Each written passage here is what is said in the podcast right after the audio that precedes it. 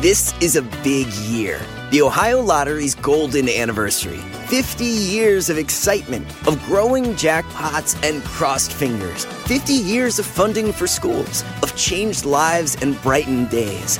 50 years of fun. And that is worth celebrating. So watch for can't miss promotions, huge events, and new games that will make the Ohio Lottery's 50th year its biggest one yet. Learn more at funturns50.com. Life is a highway, and on it there will be many chicken sandwiches. But there's only one McCrispy. So go ahead and hit the turn signal if you know about this juicy gem of a detour.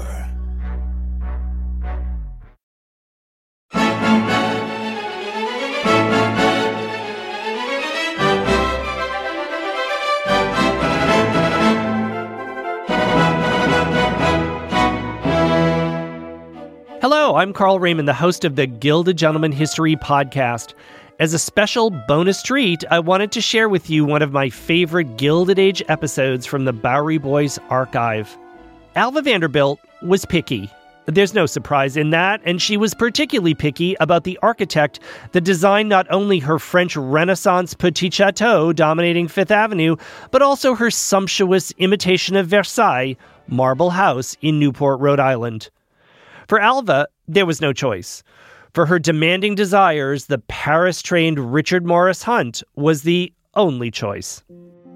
The story of Richard Morris Hunt is an extraordinary one.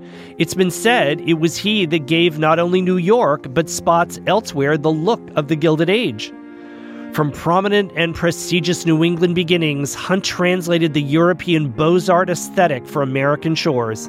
His commissions included the facade of the Metropolitan Museum of Art and the base of the Statue of Liberty. He also created great mansions for Alva and Caroline Astor as well, and perhaps the grandest mansion of them all during the Gilded Age, and that was saying something, was the extravagant and expansive Biltmore in Asheville, North Carolina, for another of the Vanderbilt clan, George, Alva's brother in law. While many enthusiasts of the Gilded Age today discuss the achievements of the later trailblazing firm of McKim, Mead and White and its star architect Stanford White, it was the vision and the eye of Richard Morris Hunt who in many ways set the stage. In this episode, Tom and Greg delve deeply into the story and the world of Richard Morris Hunt, and I could not be more pleased to share it with you here today. It will give you new eyes as you look back to that very gilded age.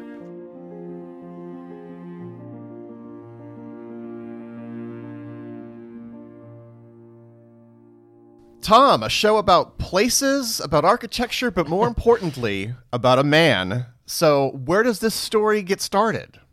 Well, n- not in New York, as much as I would like to start us with the opening night costume party of Alva Vanderbilt's Petit Chateau that he designed.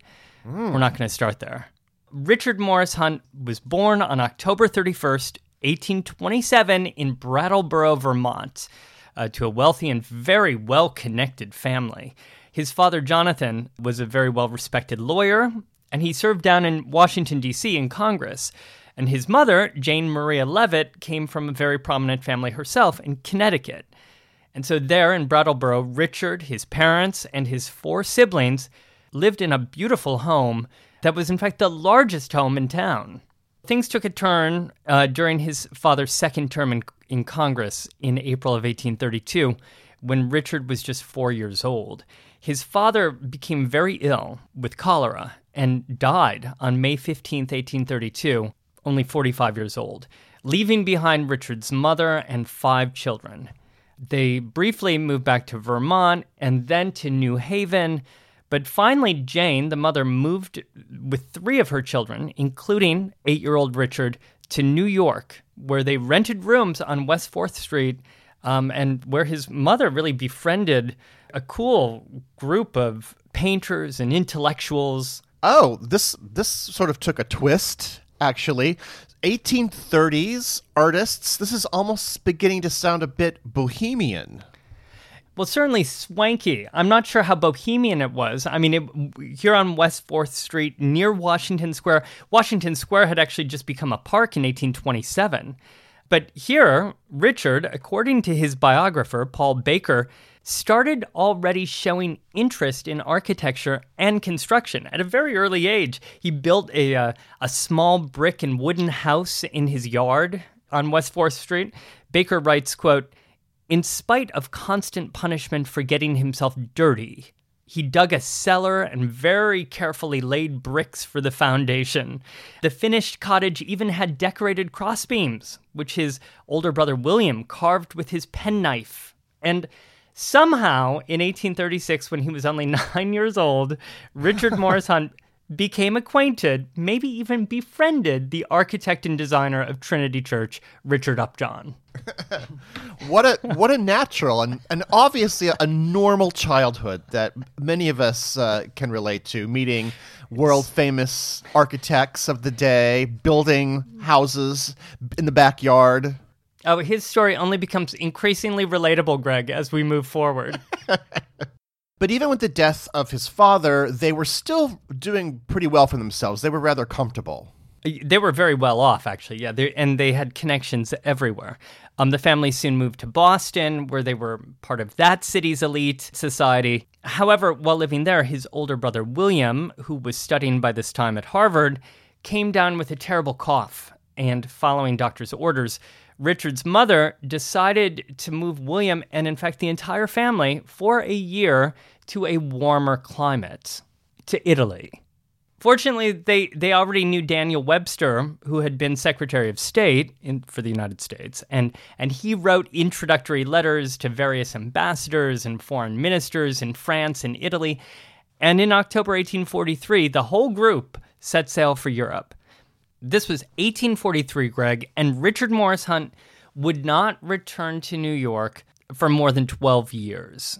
So he was in Europe during his teenage years and into his 20s. So these are some pretty formative years. The whole thing sounds so dreamy. Upon arrival, I mean, they spent several months in Paris and then they headed south to Italy, where they lived comfortably in that expat community um, and he spent his days sightseeing and sketching street scenes and Roman ruins. How idyllic, almost. And he had four siblings with him at this time? Yes, including his older brother William, the one who had helped with his house construction in the yard on West 4th. And William, by this time, was becoming quite a painter and a sculptor. Uh, but meanwhile, Richard was off visiting Florence and Milan in the early 1840s, sketching the sites and becoming familiar, you know, with ancient buildings and Italian Renaissance structures. And so, when did he actually start training as an architect? Well, he spent a couple of years studying at a boys' school in Geneva. And while he was there, he started studying architecture. And by this point, in 1845, his mother had moved to Paris.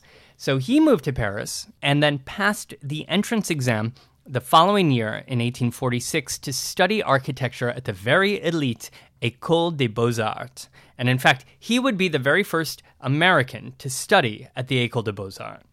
And this is a place that we have mentioned on several shows. It is very important to architectural mm-hmm. history. So what exactly so what precisely is the École des Beaux-Arts? Well, literally translated, it's a fine arts school. Okay, but this is a college of fine arts that has origins in the 17th century with various sections for different kinds of arts, painting and sculpture, and also architecture. The school is located on the Rue Bonaparte on the left bank of Paris, very close to the Seine. And in the school, students attended a mix of academic lectures, uh, but also worked, you know, and studied in a studio or an atelier of an actual architect, a patron, and, and learned from them, from an actual working architect. It was very difficult to get admitted. Uh, Richard actually failed the first time that he tried, and then he doubled down throughout 1846 in order to gain admission the second time that he applied. And how long did he study there? for quite a while, actually, up through 1852, uh, spending years learning the basics of French architecture, building up a real working knowledge of classical design. And then, as one does, he took off for a couple more years to travel around Europe and throughout the Middle East, uh, sketching, also collecting paintings and art and souvenirs and books. Back for a moment to Paris here and to his patron. Who was his patron? Uh, he was an architect named Hector Lefuel, and he was also something of a father figure to Richard. And I want to pull back for a second because the Hunts were living in Paris at a really interesting time because while they were there, Louis Napoleon, Napoleon III, the, the nephew of the original Napoleon, came to power in 1851, establishing the Second Empire. And in a really fortunate turn of events, Napoleon III named Hunt's patron, Lefuel, to be one of his architects. And Napoleon had really big plans for transforming and modernizing Paris under the direction of Baron von Haussmann. They would make mm. Paris into the city that we know today, the city of, you know, with beautiful boulevards and construct parks and railroad stations, the opera, uh, and give it a whole new modern infrastructure. So Lefuel was working on an overhaul of the Louvre. He was actually directing the construction of new buildings that were connecting the old Louvre with the Tuileries Palace, which just sat next to it. It was a massive project, and he actually hired Richard Morris Hunt to work on the project. So even before Hunt did anything in the United States, he was already working on sort of little passion projects like the Louvre. Just a little project in Paris on the Rue de Rivoli. Yes, amazingly. Um, according to the Baker biography, Hunt drew up the plans and designed much of one of these connecting wings, the Pavillon de la Bibliothèque, the, the library pavilion uh, which is part of the wing of the Louvre that faces the Palais Royal along the Rue de Rivoli, which is rather extraordinary. But the next year, in 1855, he decided to follow his mother and most of his siblings who had returned to the United States, where in the mid 1850s, New York was booming and construction projects were everywhere. And he would return to the US on a mission to improve American architecture importing a style and a movement that would become known as the Beaux Arts style. One that would be defined, of course, by the classical principles that he had picked up in France. Now, to be fair, New York had some pretty good architecture. Let's not let's not go crazy, right? We had like New York City Hall, which was in the French Renaissance style. Richard Upjohn, his friend, upgraded Trinity Church in that Gothic revival style. And then, of course, the grand glass domed Crystal Palace exhibition hall in the northern reaches of the city in Bryant Park. All of which were very nice and interesting, but clearly mm-hmm. there was a lot of room to grow. And Richard Morris Hunt would be partially responsible for that upgrade. So interestingly, he rents a studio at the University of the City of New York. That's down in his old neighborhood here, right off of Washington Square Park. Today, that is NYU. Their original building, that Gothic Revival University building, somewhat resembling a cathedral. So that's where he moves in when he comes to New York. And he's quite the curiosity to the college students who are wandering around his studio and peering inside because being a gentleman of wealth who traveled all over the place in Europe, he had filled his studio with all sorts of exotic treasures. A friend of his named Theodore Winthrop actually immortalizes him in a novel and described the studio as, quote, containing models of the most mythological temples and the most Christian spires and towers. There were prints and pictures, curiosities in iron and steel, in enamel and ivory, in glass and gem, in armor and weapon. All things that he probably picked up during his crazy travels around Europe and the Middle East. Mm-hmm. So, where did he get started? Where were his early jobs? Well, believe it or not, in 1856, he was briefly employed for a few months as a draftsman down in Washington, D.C., working on the expansion of the U.S. Capitol building. So, already as a young man, he had the Louvre and the U.S. Capitol building like on his resume. Check and check. His LinkedIn profile was out of control. He came back to New York in the spring and began developing some local commissions. One of his first major jobs was a house for a man named Thomas Rossiter at 17 West 38th Street. This was a very lovely house. It's it's gone today like so many of his works. But for Hunt, it actually became a major headache because Rossiter's father in law, who was footing the bill, thought that Hunt had overcharged for the whole project and refused to pay the bills.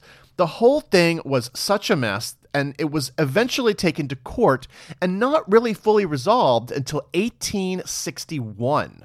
Would he finally get reimbursed? Well, he did receive a a commission, a modest commission, although the trial exposed several missteps in Hunt's process. You know, he's he's a young architect at this time. Chalk it all up as a really big learning experience for him. And like everything that Hunt would later do, this case actually has great significance to the world of American architecture today. For it's here that you see that Hunt is really standing up for his own worth and for his talent. To quote from the historian Alan Burnham, this celebrated lawsuit helped to establish to the public at large what his professional standing was in relation to his client. And further, it was one of the many instances in which Hunt fought to establish the rights of the architect. Unquote. And this would be a theme that we would see carried out in many levels during his career. He elevated the artistry of the architect, but also the profession itself, the business side of architecture. Yes, the reputation of it. Yes. And then artistry that you mentioned is really reflected in his first great work in New York City. An artist studio complex called the 10th Street Studio at 51 West 10th Street, built in 1857, designed by Hunt to serve a growing need for studio space in the village. Okay, so Cool. it had already been a little bit of a growing bohemian area, and because of NYU, artists were you know being drawn more and more to the village. But there was no actual space for artists to really create properly.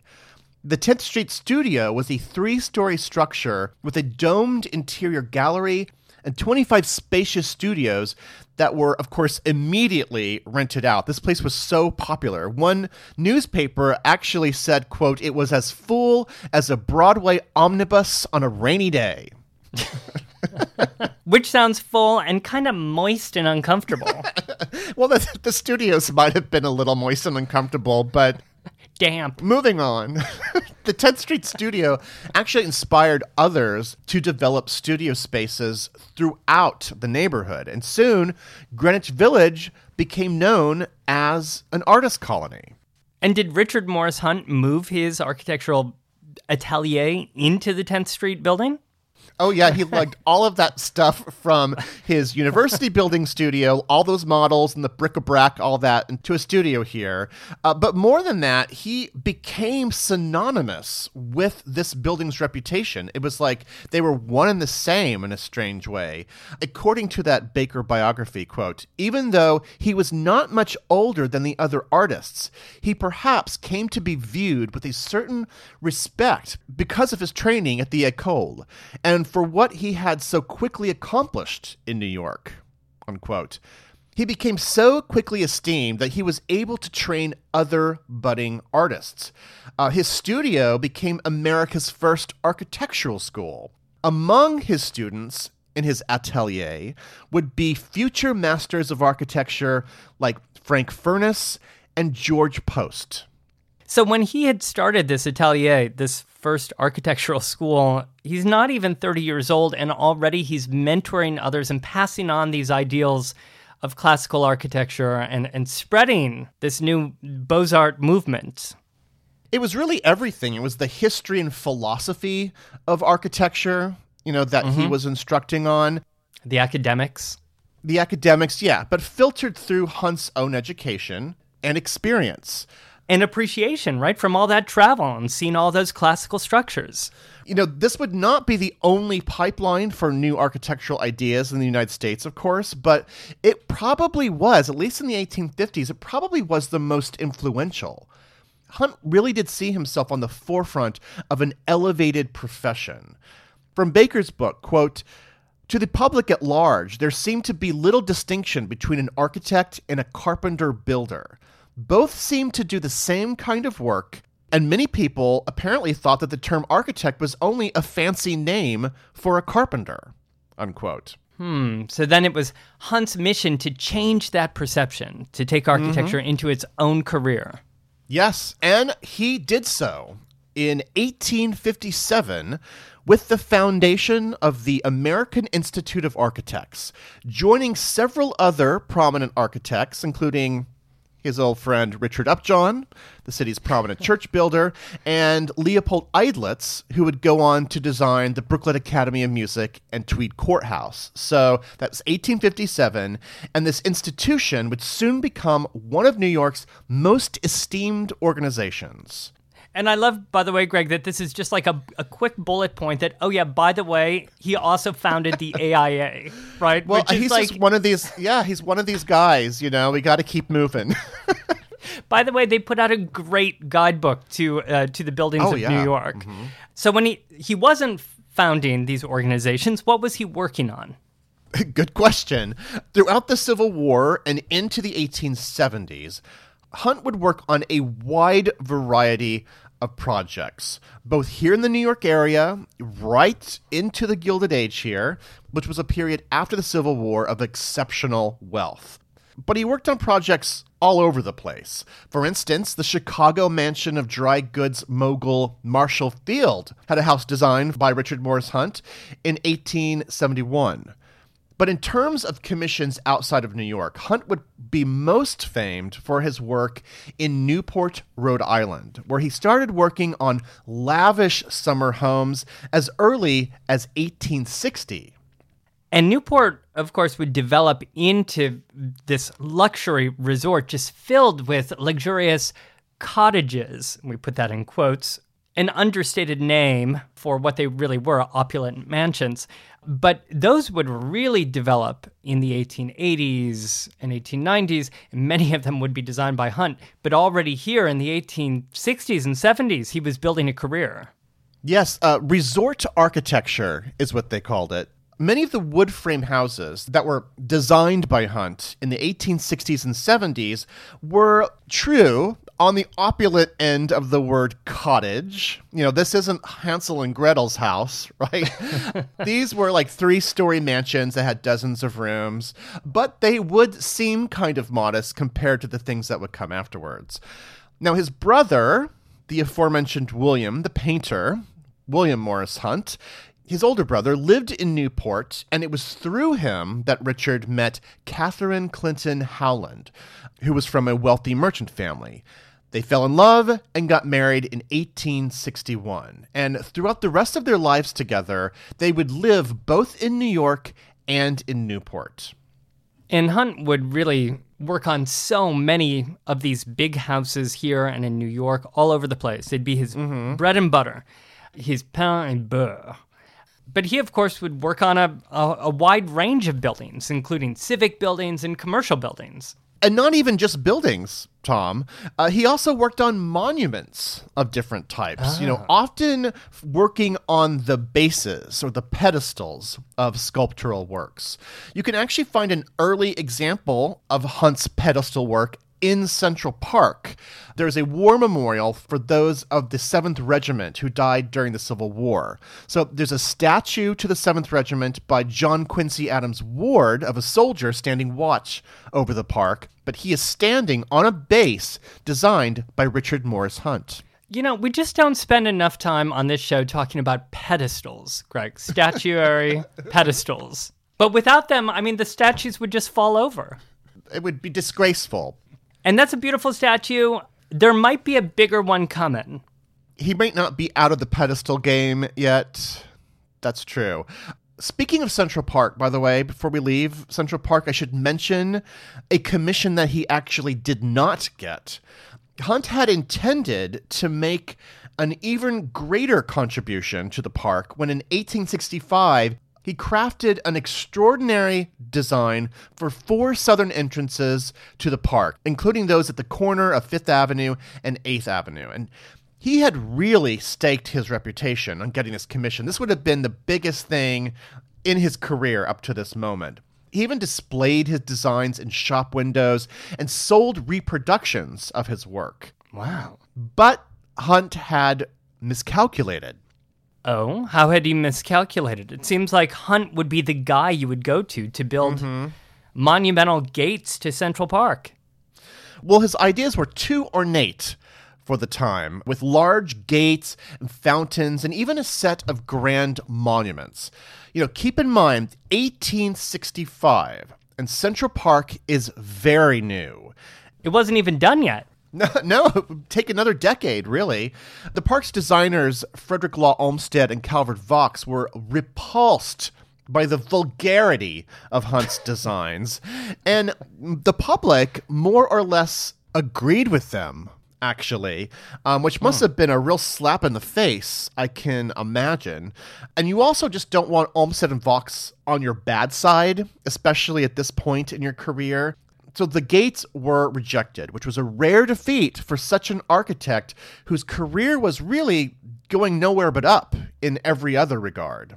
Maybe it was just too early. It was only the 1860s, and New York was, you know, it was going to grow into its fabulous flourishes. In future decades, such ornamentation would be more fashionable.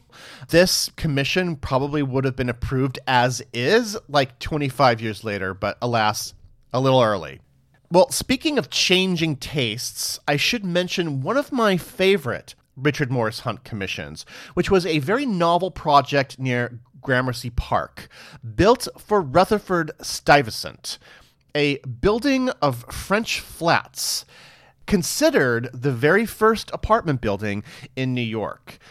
It opened in 1870, designed by Hunt, and it housed many interesting notables of the day, including the widow to George Custer. But this building, which had a lot of eccentrics and interesting people in it, also had artist studios. So there's even a connection to earlier work that Hunt had done. French Flats, uh, otherwise, yes, known as the first apartment building in New York City. So there's another bullet point for an amazing Richard Morris Yes. Hunt first, the French Flat. But many of these works, these early works, as beautiful as they may be, will be absolutely dwarfed by the work that he is about to do along Fifth Avenue and even on a little island in New York Harbor. Richard Morris Hunt defines the look of the Gilded Age after this.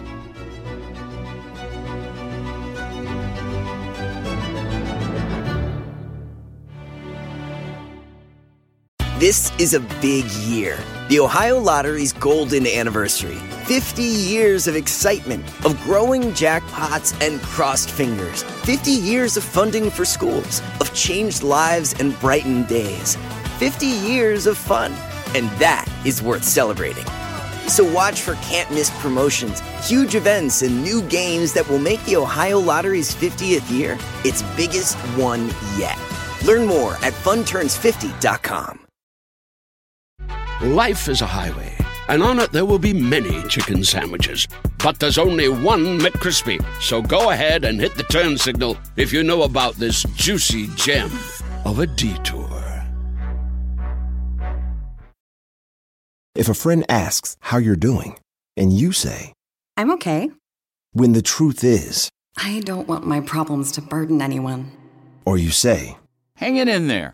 because, If I ask for help, they'll just think I'm weak. then this is your sign to call, text, or chat 988 for free, confidential support. Anytime. You don't have to hide how you feel.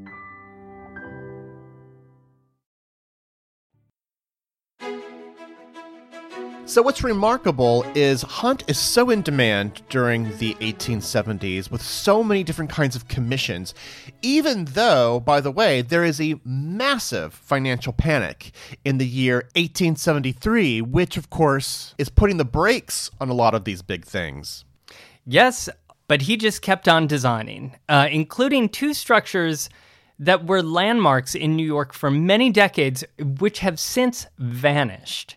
The first is the New York Tribune Building, which is often considered the city's first skyscraper, as it was taller than any other structure in the city other than, Greg, Trinity Church?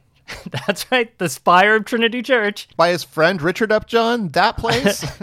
Ding ding ding. Always a good it's always a good trivia question. The Tribune, which had been founded by Horace Greeley in the 1840s, hired Hunt to design a grandiose new headquarters, which was located just across from City Hall on Printing House Square, or Newspaper Row. And it would not only house the newspaper, but it would also rent out floors to other businesses. And the building could be uncommonly tall because it would be equipped with those newfangled devices known as elevators. Those made those upper floors workable, even desirable because of the view and the light. The building would open in 1875, and an addition would be added in the early 1880s. And what exactly made this a landmark?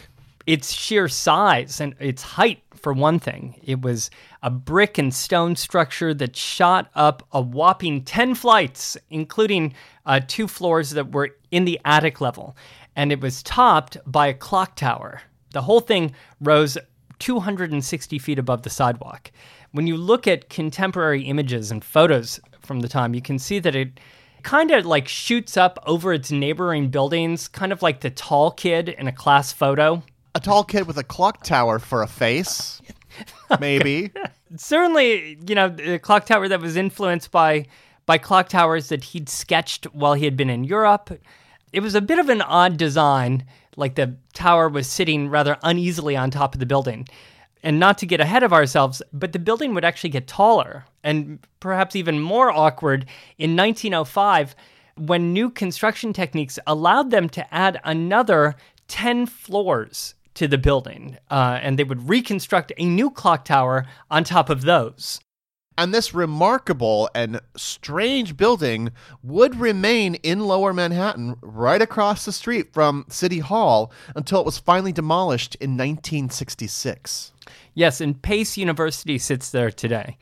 The second major landmark that Hunt designed that is no longer there was commissioned by a philanthropist and a very wealthy New Yorker named James Lenox, who had already commissioned Richard Morris Hunt to construct the Presbyterian Hospital on the Upper East Side a few years before. So, James Lenox was a philanthropist, he was uh, also an art collector, and he was also a serious bibliophile.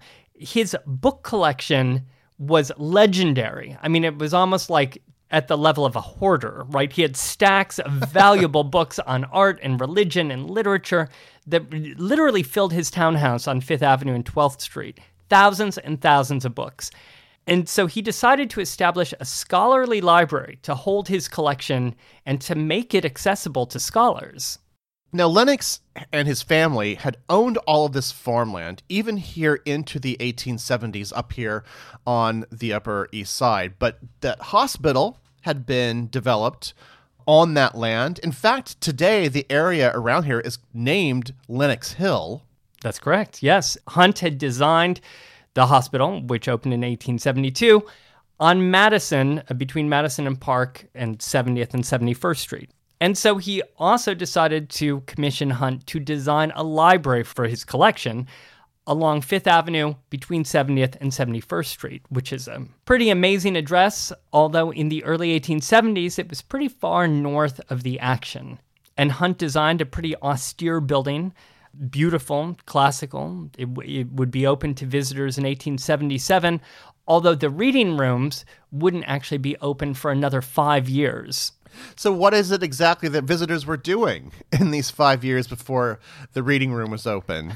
Uh, well, Just wandering around, like looking at artwork, or yes, he had filled the place with his art, his paintings, also rare books, a Gutenberg Bible under glass cases. But the Lenox Library was a beautiful classical styled Beaux Arts structure with limestone facing, enormous arched windows, and grand reading rooms. And the New York Times reviewed the art collection on January 18th, 1877, years before the books had actually been added. The Times also wrote that, quote, the Lenox Gallery is to be a permanent fact, just as the library will be in the course of time. In all likelihood, it will remain one of the ornaments of future New York. But of course, it's no longer standing at the corner of Fifth Avenue and 70th Street. Uh, whatever happened to it?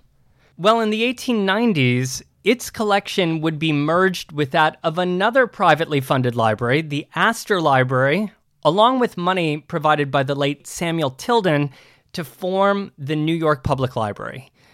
And that would then get a fabulous new home about 30 blocks south of the Lenox Library on Fifth Avenue at 42nd Street, which would be completed in 1911. And meanwhile, back up here, Henry Clay Frick would buy up the property in order to build himself a mansion because he didn't feel like living in a library. He did offer to move the whole library into Central Park, which was interesting, but they did not take him up on that offer, or we might have had a Central Park library. A very interesting concept. People were kind of worried about, you know, precedent that that might set. Ultimately, the Lenox Library was demolished in 1912. All right, so you've given us two examples of prominent Richard Morris Hunt creations here the, the New York Tribune building and the Lenox Library, both of which are no longer with us, but they typify the voluminous number of commissions that were coming in for Hunt to work on. Which led him to near exhaustion. And in fact, his doctor recommended another trip to Europe to relax here in the 1870s. Unfortunately, the next several years would be very difficult ones for Richard and his family because while he was visiting Germany in 1875 to relax, his elder brother John, who was a physician living in Paris, died by suicide in Paris, and the family returned home. Two years later, in late 1877, his beloved mother, who had introduced him and the whole family to Europe, died. And then two years after that, in 1879, Richard's well known brother, William Morris Hunt, the painter, also died by suicide in Boston. Sometimes when we tell these stories, you get so caught up in the grand accomplishments, especially when, like in Hunt's case, there are so many of them, but you do forget that he had a personal life, that he was a family man, and that he experienced great tragedy. Yeah, he had a very happy marriage and several children, um, but he was often sick and exhausted. Uh, but he he soldiered on. During this time in the 1870s, he designed projects off at Princeton University. He designed a library and a chapel, even laboratories. And then in the late 1870s, he was hired by William Kissam Vanderbilt. I knew the Vanderbilts were lurking around here somewhere. They are finally arrived into the story. So, William Kissam Vanderbilt, how does yeah. he fit in here? Well, William Kissam, or Willie K, was the grandson of Commodore Vanderbilt, okay? And the Commodore had left nearly all of his fortune to his son, William.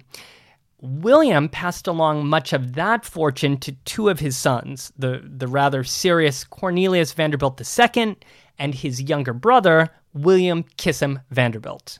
And Cornelius Vanderbilt II was married to Alice Vanderbilt. Mm-hmm.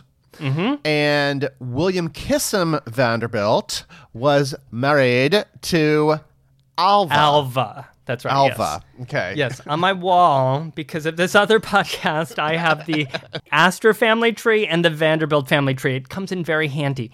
Alva and Alice, let us not confuse them. Okay, Alice and Cornelius had met when they were both Sunday school teachers, very serious. Alva and Willie K were no Sunday school teachers. Um, but but Alva was very socially ambitious, combative, determined to make the Vanderbilts leaders of New York's high society. And she was determined to become the dominant Mrs. Vanderbilt, even if her husband was not the eldest, right? She always had this thing going on with Alice because Alice was married to Cornelius, the older brother. But I have to say, Alice was pretty determined and ambitious herself. Yes, even if she was rather devout and serious and stern. And in the 1880s and 1890s, both Alva and Alice would work closely with Richard Morris Hunt. Uh, so, which one got Richard Morris Hunt first? Willie, Willie K, Alva's husband, hired Hunt to design his Long Island estate, Idle Hour, and work began on that in 1878. By the way, that's an estate that we mentioned in our Gatsby's Gold Coast show, mm-hmm. our road trip from last year. But the most famous of the projects that Hunt undertook for Willie K. Vanderbilt started in 1878 when he hired Hunt to design his new Fifth Avenue mansion, which would be constructed at the northwest corner of Fifth Avenue and 52nd Street. And here, Hunt would design for Willie K. and Alva a French Renaissance style chateau that was completed in 1882 at a cost of more than $3 million. And believe it or not, there would be many more French chateaus on Fifth Avenue, even some later in the show. But Alva's here would be one of the first on Fifth Right. Avenue. There had been other smaller residences that sported some Renaissance flair, but nothing this large had been constructed. This white marble chateau with its 37 rooms across four main floors, plus attic floors, bay windows, balconies, balustrades, arches, mansard roof, spires, and tower. It absolutely dominated the entire corner of the block. It, it dominated Fifth Avenue. And up at its very tip top, on top of the roof, was a nearly life size statue of Richard Morris Hunt, who was dressed as a stonemason.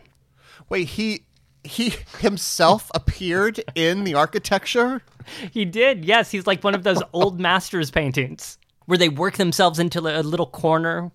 And this house was so different from, you know, the housing that most of New York society was living in. Mrs. Astor would still live for another decade, you know, in her brownstone that was down on 34th and 5th Avenue. And society had been largely following her lead up to this moment. And then here comes Alva with this urban chateau that made quite a statement. She was saying that the Vanderbilts had arrived. And, and furthermore, that New York's richest and most powerful families deserved to live in palaces just like European aristocrats had been living in palaces centuries before. Because they, the leaders of New York society, were the new aristocracy. How profound and also a bit obnoxious, actually. And they were literally living with old aristocratic furnishings that had been imported across the ocean from Europe. Yeah, yeah. The we're talking about the exteriors, but the the interiors of these new residential palaces would be filled with paintings and heavy old furniture and tapestries, you know, brought from old European palaces and estates. So, work on Alva's house, the Richard Morris Hunt designed Petite Chateau, is completed.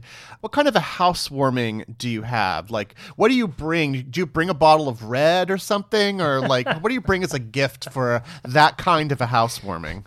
What does one bring to Alva Vanderbilt's housewarming party? Well, A casserole? I don't. you just needed to bring a, a pretty good costume because Alva hmm. Vanderbilt threw a costume ball for the ages. This was, in fact, the largest ball the city had ever seen. It was held here in the Petit Chateau on the night of March 26th, 1883, at a price tag of about $250,000. The city was absolutely buzzing about this as preparations were underway and elaborate costumes were created. There was a lot of drama because Mrs. Astor's daughter Carrie had been preparing a dance, a quadrille, with a group of friends to kick off the event, only to find that neither she nor her mother had been invited to Alva's ball. But didn't they need the Astors to be there? You know, if they wanted to get into the good graces of high society? she did need them, but but in Alva's rather calculated brilliance, she had determined that she couldn't possibly invite Mrs. Astor or her daughter Carrie because Caroline Astor had never called on Alva Vanderbilt. She had, in fact, been snubbing and ignoring Alva for years. And thus, you know, I mean, how could Alva possibly invite her if she didn't even know her? We might call that a flex, actually, today. like, so did this work? Oh, like a charm, yeah. According to legend, Mrs. Astor quickly dropped off a calling card, and the last invites headed down to the Astor's brownstone at 34th and 5th Avenue. And like that, Alva, and by extension the Vanderbilt family, had arrived. The New York Times published an account the next day on its front page under the headline, All Society in Costume. They wrote, quote, The Vanderbilt Ball has agitated New York society more than any social event that has occurred in many years. It has disturbed the sleep and occupied the waking hours of social butterflies, both male and female. You never want to disturb the sleep of social butterflies, or really any butterflies, in, in my personal experience. Never. Let them sleep. But this anecdote, this this tale of this house, is sort of an example of many different types of projects that are happening up and down Fifth Avenue, right? These same types of lavish palaces that are being constructed for for New York's wealthy Gilded Age elite, including many more mansions for the Vanderbilts themselves. They created um, what was called a Vanderbilt Row. Willie and Alva's son, Willie K. Vanderbilt II, hired McKim Mead White, in fact, to construct his own chateau next door to his parents more than 20 years later.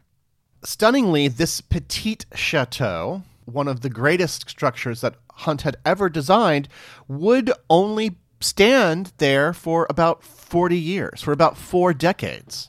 Unlike, of course, the French Renaissance chateaus that it copied, that have stood for hundreds of years, the Vanderbilt Petit Chateau was sold in 1925 and demolished the next year and replaced by an office building. That building has since been replaced as well, and on the ground floor of the current structure sits a Zara. But the Vanderbilts were not done with Richard Morris Hunt. Oh no. Both Alva and Alice would hire him up in Newport, but even William K. Vanderbilt's father, William Henry Vanderbilt, hired Hunt to design the family's mausoleum in 1885 at the Moravian Cemetery on Staten Island, which was completed in 1889. And let us not skip over perhaps his most famous monument of all the pedestal for Lady Liberty herself, which he'd been selected to design in the early 1880s, but construction had been stalled due to an embarrassing lack of funds.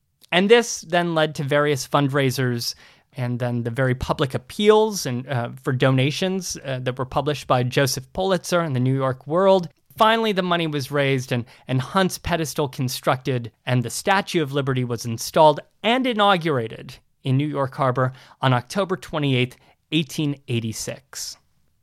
So by the 1890s, while there may have been younger and more fashionable architects versed in the Beaux-Arts style, and like to underscore this, the Beaux-Arts style, what we mean are these various European architectural styles like the French Renaissance and the Italian Baroque, but using modern materials like glass and iron, and then, of course, done in this grand American rendition. So, i.e., much of it large and grandiose. But all based on these principles that he had learned as a student in Paris and through his travels. And then by now in the 1890s, other American architects had gone off to Paris, received formal instruction and education at the École des Beaux-Arts, and were returning to New York to join Hunt in this new movement.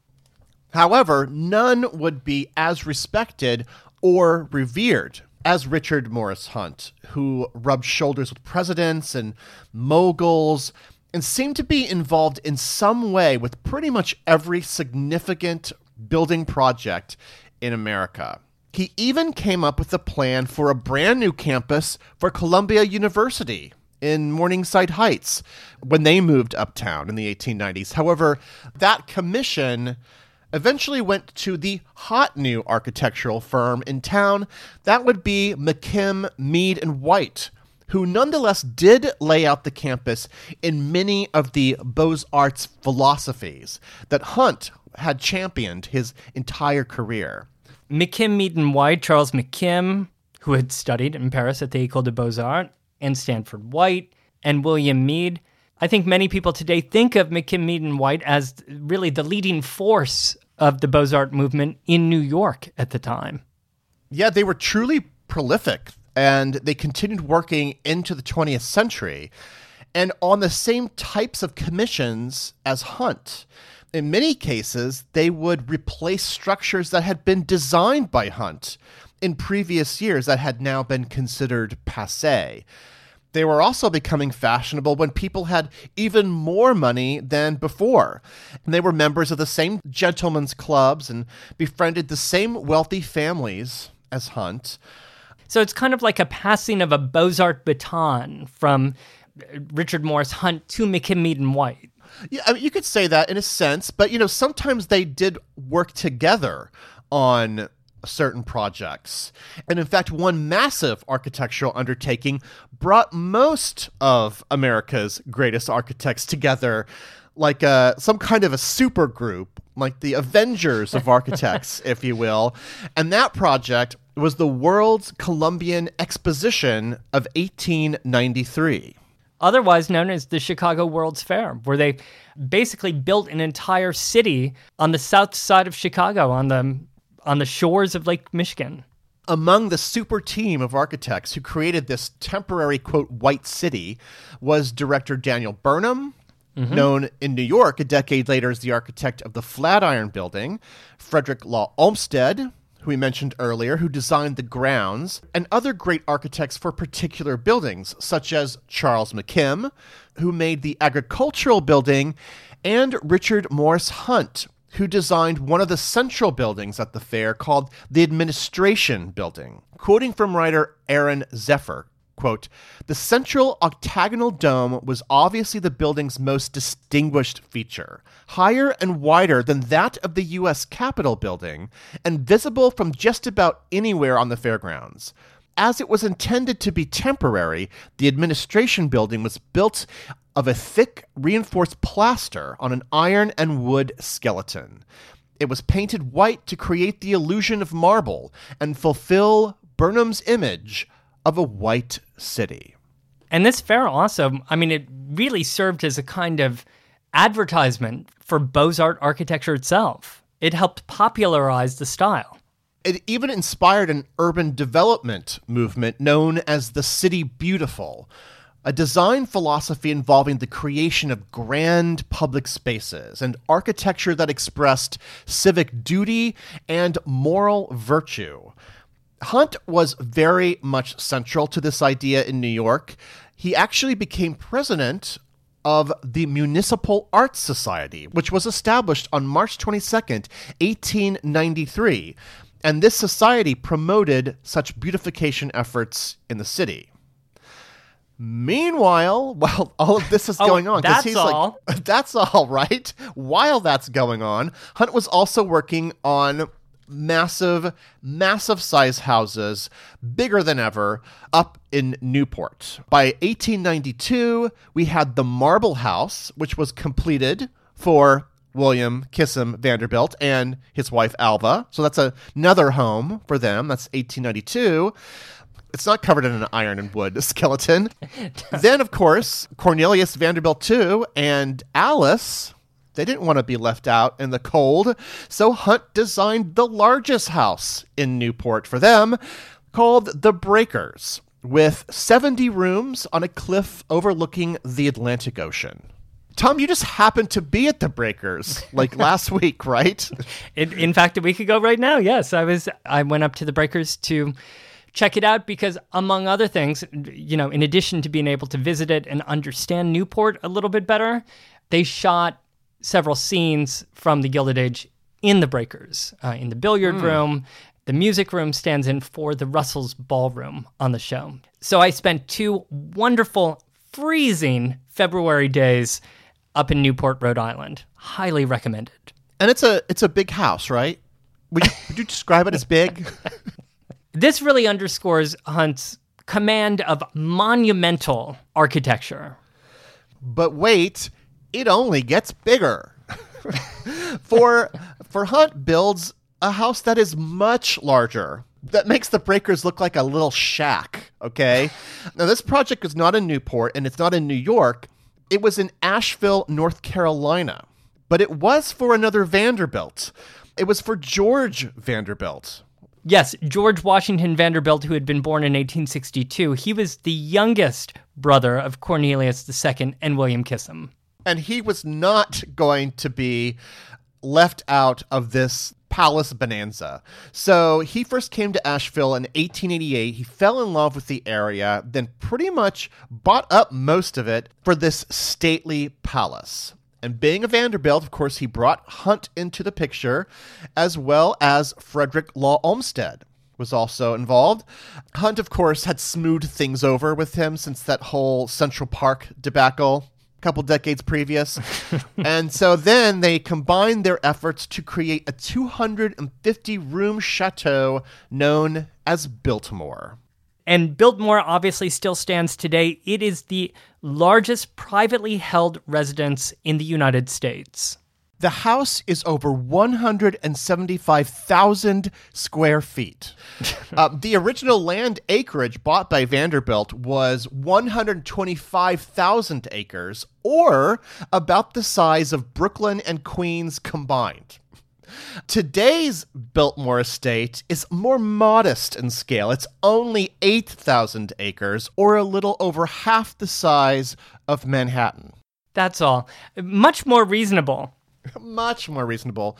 According to author Denise Kiernan, in her book The Last Castle, a good read, by the way, quote, as the house rose and its outline became apparent, it began to hold its own against the dramatic backdrop. Hunt wrote his wife Catherine and said that the mountains were, quote, just the right size and scale for the chateau. Catherine would later declare Biltmore her husband's greatest professional joy.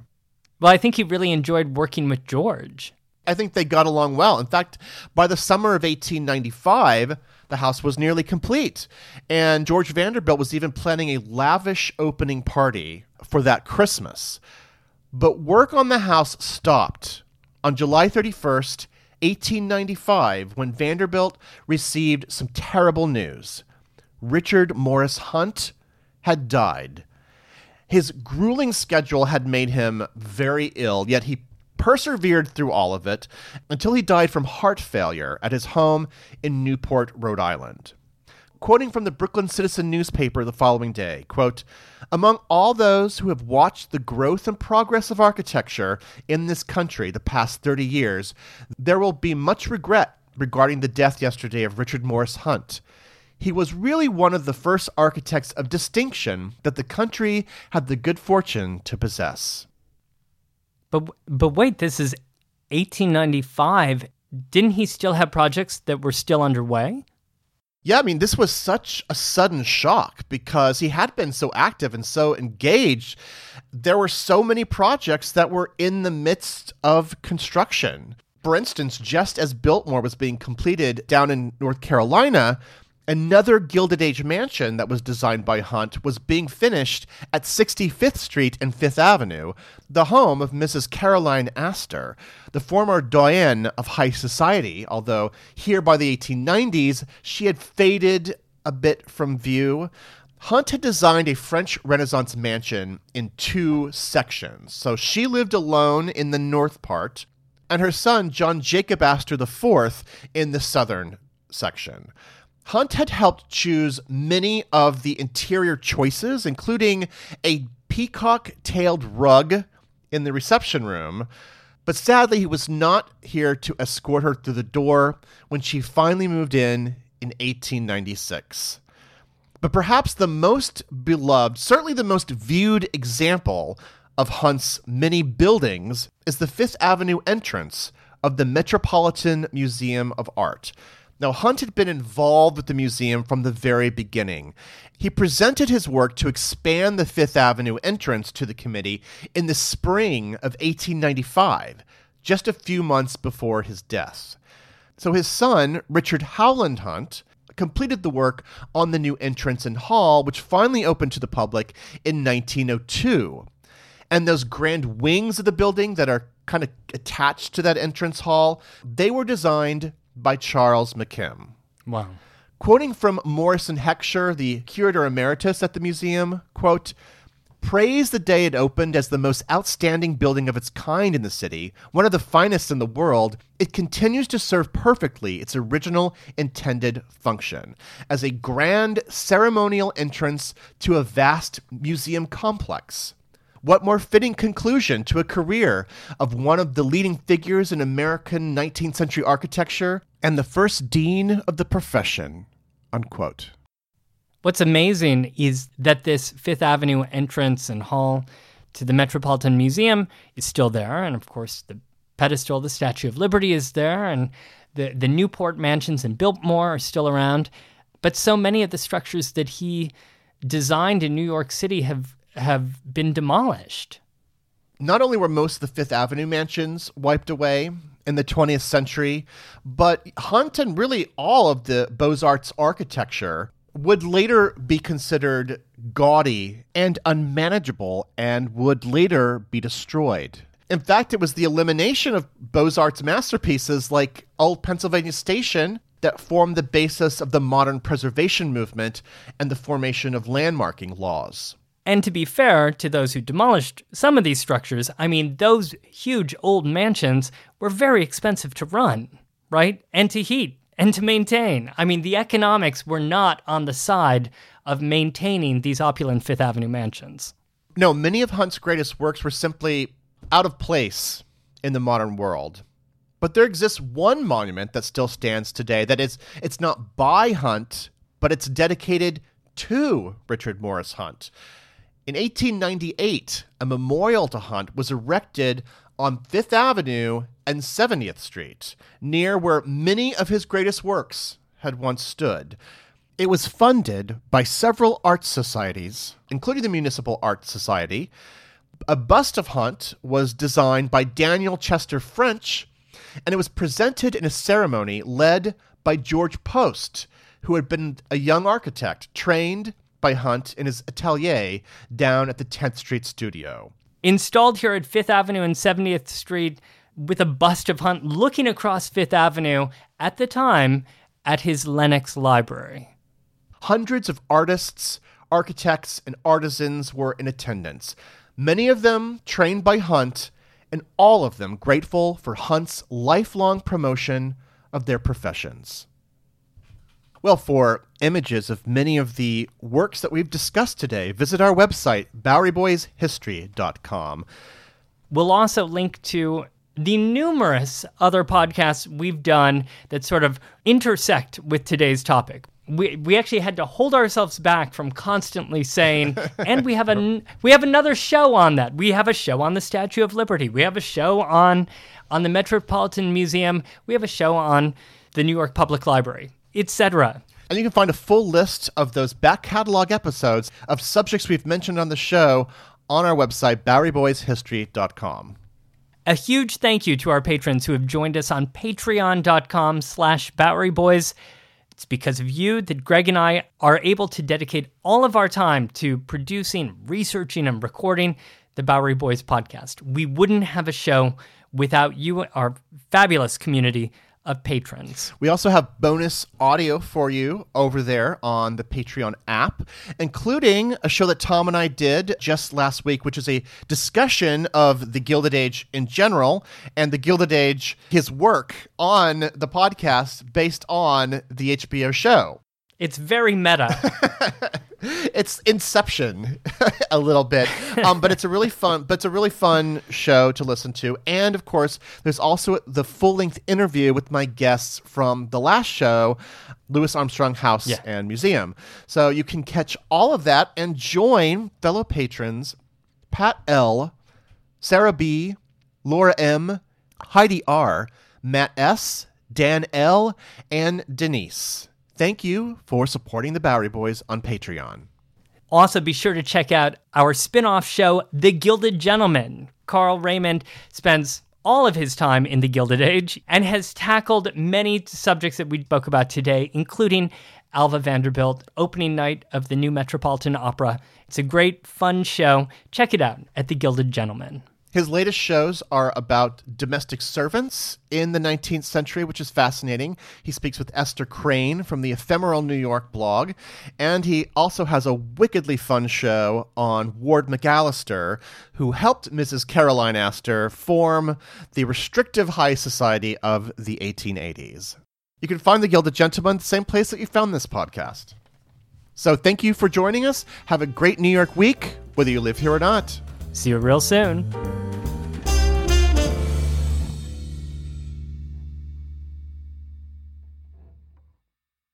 This is a big year. The Ohio Lottery's golden anniversary. 50 years of excitement, of growing jackpots and crossed fingers. 50 years of funding for schools, of changed lives and brightened days. 50 years of fun. And that is worth celebrating. So watch for can't miss promotions, huge events, and new games that will make the Ohio Lottery's 50th year its biggest one yet. Learn more at funturns50.com.